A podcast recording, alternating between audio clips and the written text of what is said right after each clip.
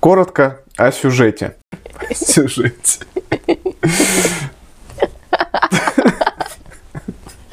Только не плачь.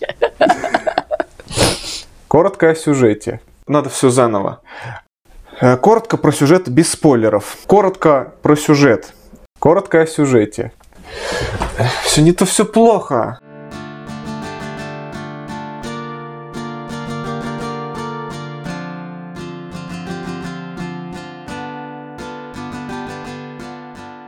Друзья, всем привет! Сейчас.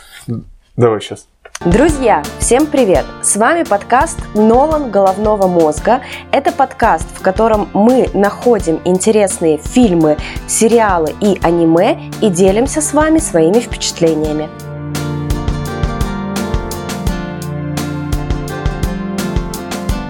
Конец 23 года подарил нам очень интересный релиз, а именно фильм «Убийца». Его снял никто бы, а Дэвид Финчер, который довольно давно уже не снимал фильмов так-то. Что он там последнее снимал? Он «Любовь, смерть и роботы» продюсировал. И я помню, что он снимал «Исчезнувшую». Из последних, по-моему, у него больше ничего и не было. А в 2020 году у него был фильм «Манк». Ну, кстати, да, у него был очень долгий перерыв между исчезнувшей, манком, и вот э, сейчас э, первый фильм за три года. Это непростой фильм. Как следует из названия, он про убийц. Какие могут быть ожидания, да? Вот вы сейчас знаете, что Дэвид Финчер, ну, легенда, все его фильмы супер крутые, каждый его фильм вносит свой отпечаток на индустрию.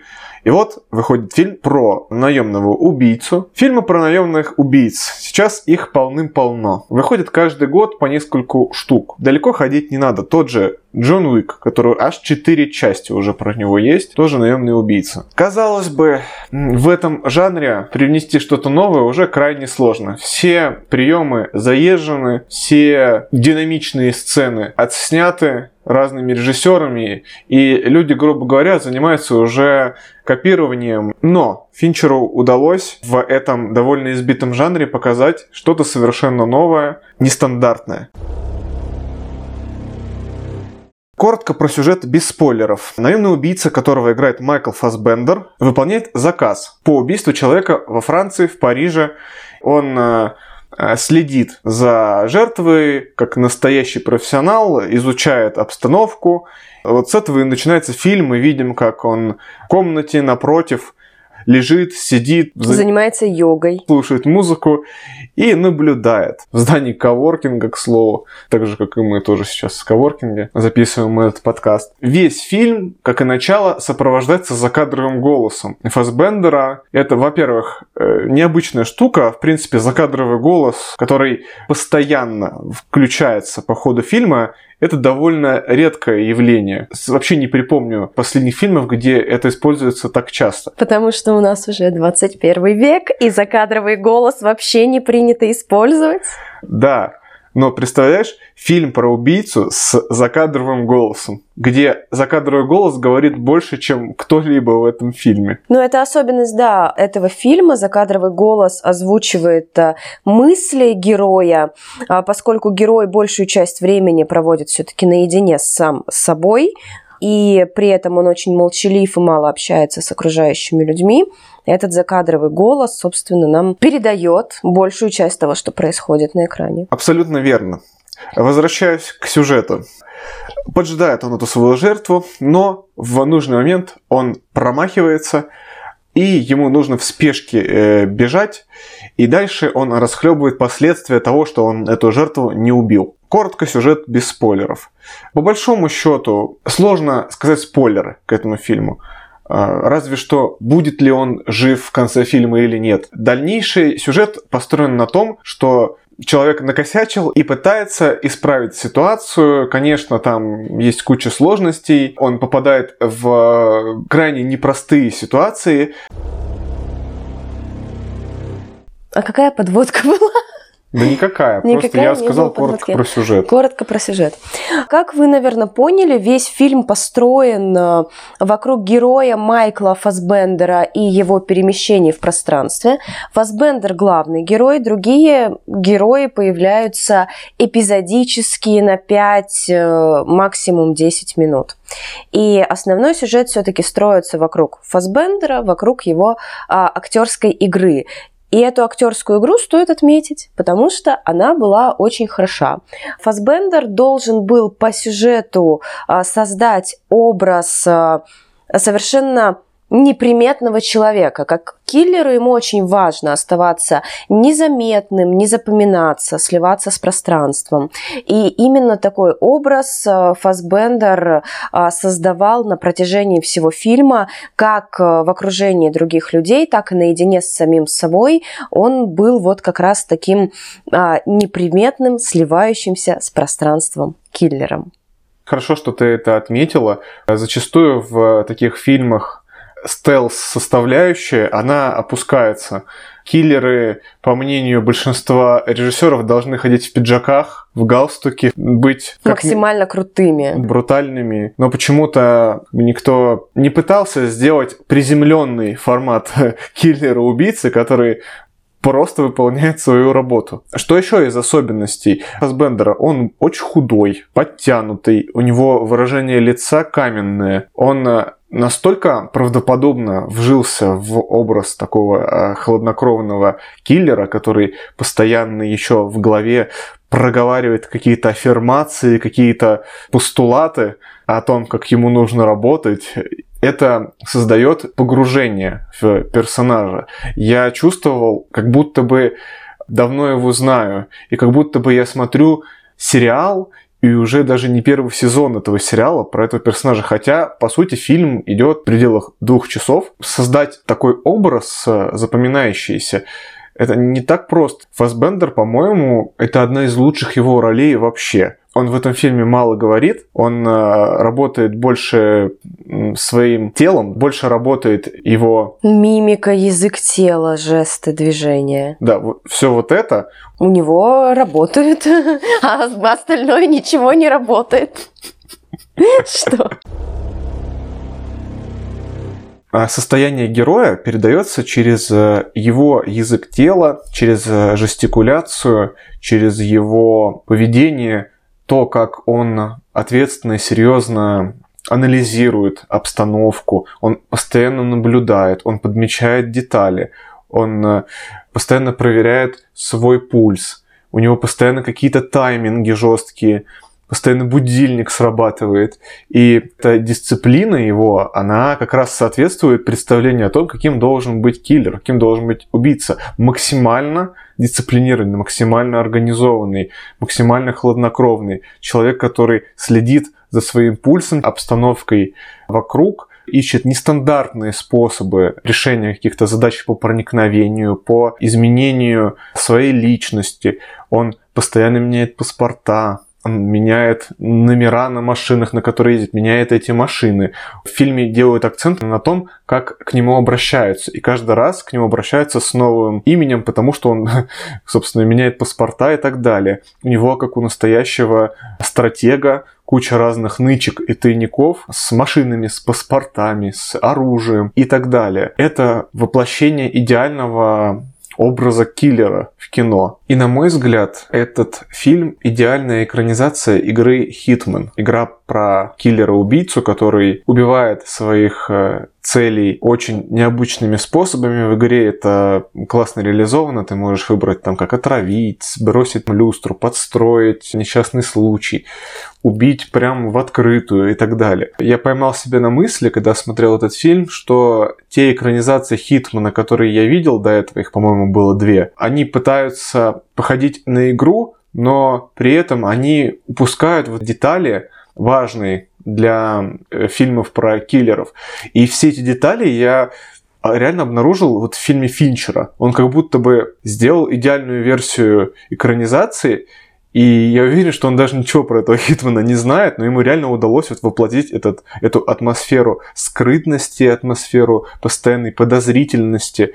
Сцена в начале фильма, где, как я уже говорил, главный герой промазал он попал не в жертву, там, а в девушку, которая перед жертвой стояла. Дальнейшие события, где он сбегает из здания, меняет э, маршруты, постоянно у него такая паранойя, потому что он боится, что его спалят. Он э, очень умело э, избавляется от улик. Он там выбрасывает там, часть оружия в реку, потом часть оружия выбрасывает там в какой-то мусор. Когда он, например, подходит э, на паспортный контроль в аэропорту и видит собаку, и ему кажется, что эта собака сейчас на него набросится, потому что у него там -то остались следы на руках, и он э, уходит обратно в туалет, снова намывает руки каким-то мироместином, не знаю, возвращается обратно. его тревога, паранойя, она очень классно передается. Я практически уже сам испытываю те же самые эмоции, которые испытывает он. Настолько это правдоподобно. Да, я полностью согласна просто с точки зрения психологии персонаж э, Майкла Фасбендера прям очень детально прописан и прорисован. Вот как раз все эти вещи, которые ты отметил, это и педантизм, да, э, его маниакальное желание избавиться от э, малейших следов, там, поменять одежду, вымыть руки и так далее и тому подобное.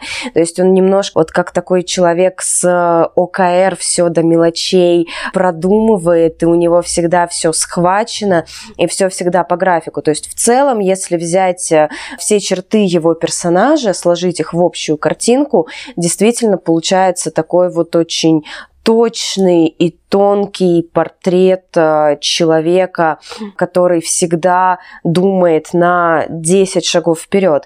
И если заглянуть еще чуть-чуть поглубже, он же на самом деле очень нервный персонаж.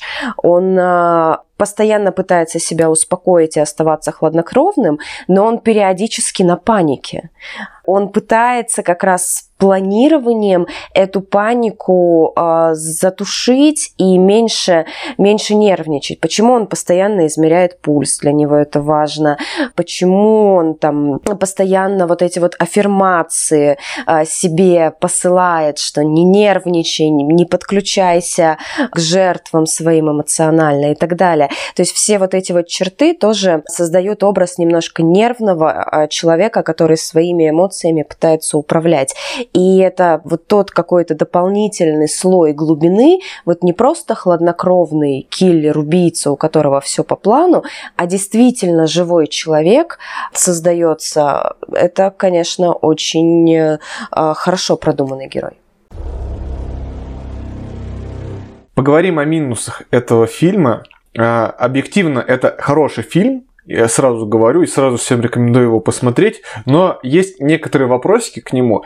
В первую очередь, мне кажется, фильм в какой-то степени сам себя э, загнал в ловушку, потому что нам рассказывают о педантичном и стратегически мыслящем киллере, который производит впечатление идеального убийцы. И фильм начинается вообще с его косяка. В дальнейшем есть просчеты, которые он допускает, который заставляет немножко засомневаться в его успешности. Он успешный киллер, у него там свое убежище, у него куча денег, и вообще он на самом деле хорошо живет. Но какие-то действия, не буду говорить какие, потому что могу заспойлерить, пару раз у меня были вопросы к нему, эй, Фасбендер, а что ты тут так сделал? Что ты тут не подумал? Тут надо было аккуратнее и так далее. За счет того, что сразу создается образ э, безупречного убийцы, немного диссонирует с тем, что по факту он, в принципе, косячит как обычный человек. И нифига он никакой не идеальный убийца. Если бы не некоторые его просчеты, наверное, бы и сюжета этого фильма не было но он бы просто продолжал бы все делать идеально. Но поскольку надо было закрутить сюжет на его ошибки, он как бы их совершает. А единственное, стратегический просчет был, когда работодатель знал, что вот у него есть убежище в Доминикане и подослал туда э, других киллеров. И вот это я не понял. Ты убийца, который маниакально скрывает свою личность. Как ты мог допустить, что кто-то знает о том, что у тебя есть убежище, где еще причем живет твоя женщина. Убежище это выглядит как совершенно обычный дом, без всякой сигнализации, системы защиты, охраны. И если ты понимаешь, что кто-то может тебя рассекретить, как ты можешь э, так беспечно подходить к выбору убежища? Если ты знаешь, что про это убежище никто не знает, тогда как о нем узнал твой работодатель? Наверное, моя претензия заключается в том, что эти факты были поданы немножко противоречиво относительно общей сюжетной линии. Как будто бы не хватает каких-то вводных. Почему это стало известным? Почему он принимает такие решения? Почему он в некоторых моментах не такой уж и стелс-киллер, а иногда тоже идет в открытую?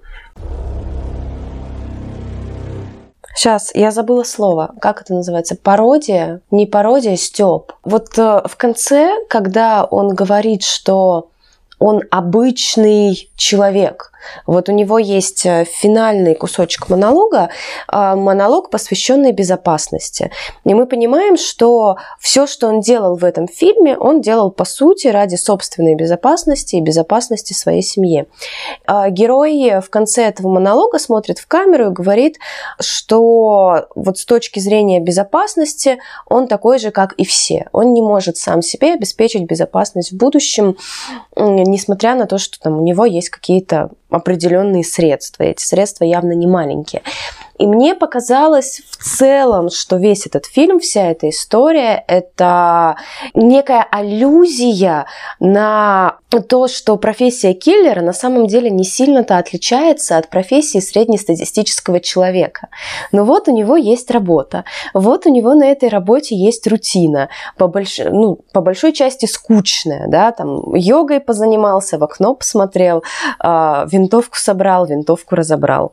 Все, все за занятия, а, выследил жертву. А есть какие-то ключевые точки, да, там отчеты какие-то, премии периодически вот на карточку прилетают. Есть косяки, с которыми потом нужно разбираться, а если он с ними не разберется, ему будет потом очень плохо. Начальство сделает ему очень больно. По сути, можно создать аллюзию именно на жизнь обычного человека и на то, как обычный человек пытается выгрести из своих проблем только вот немножко с пистолетом. Я просто очень много думала на тему, о чем этот фильм и что хотел сказать автор, и других идей у меня нет. У меня тоже есть э, некоторые претензии к этому фильму, и, наверное, моя основная претензия, вот я поддержу Сережу. А, есть некоторые вот такие пробелы в сценарии.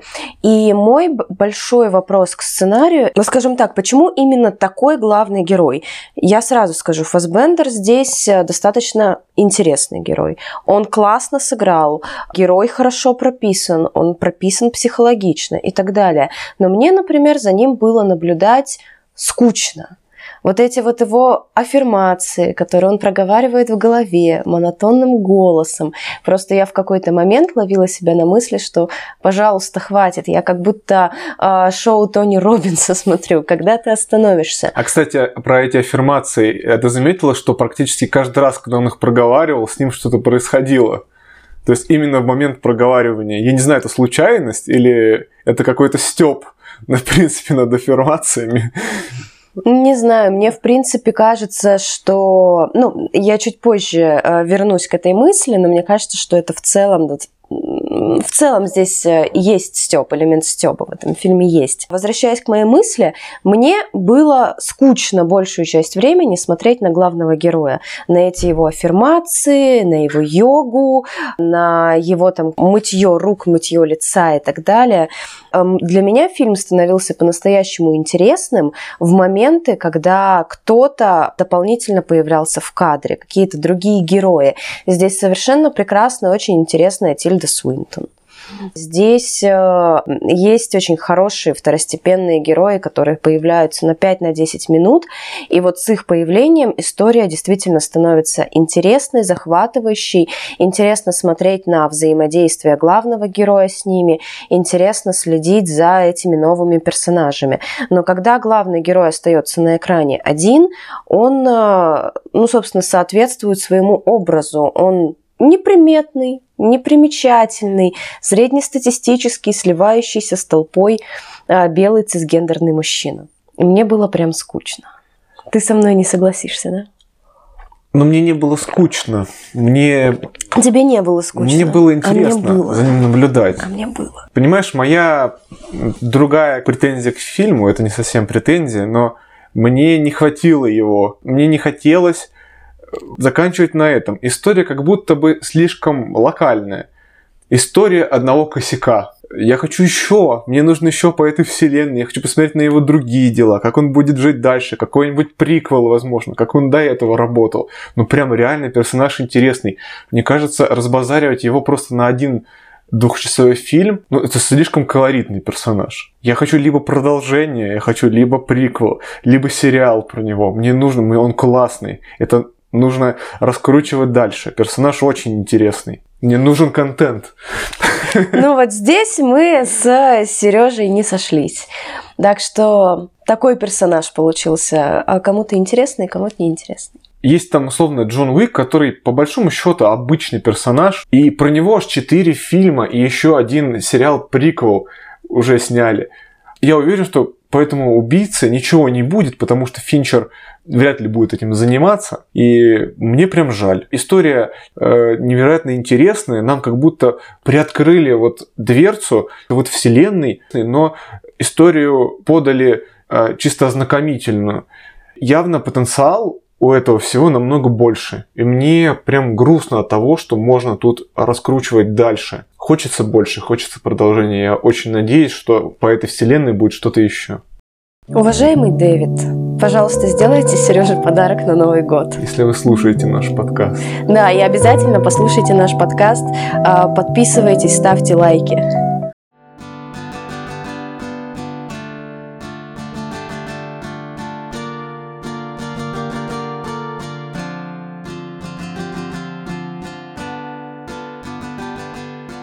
И вот так вот плавно мы перешли к завершению выпуска.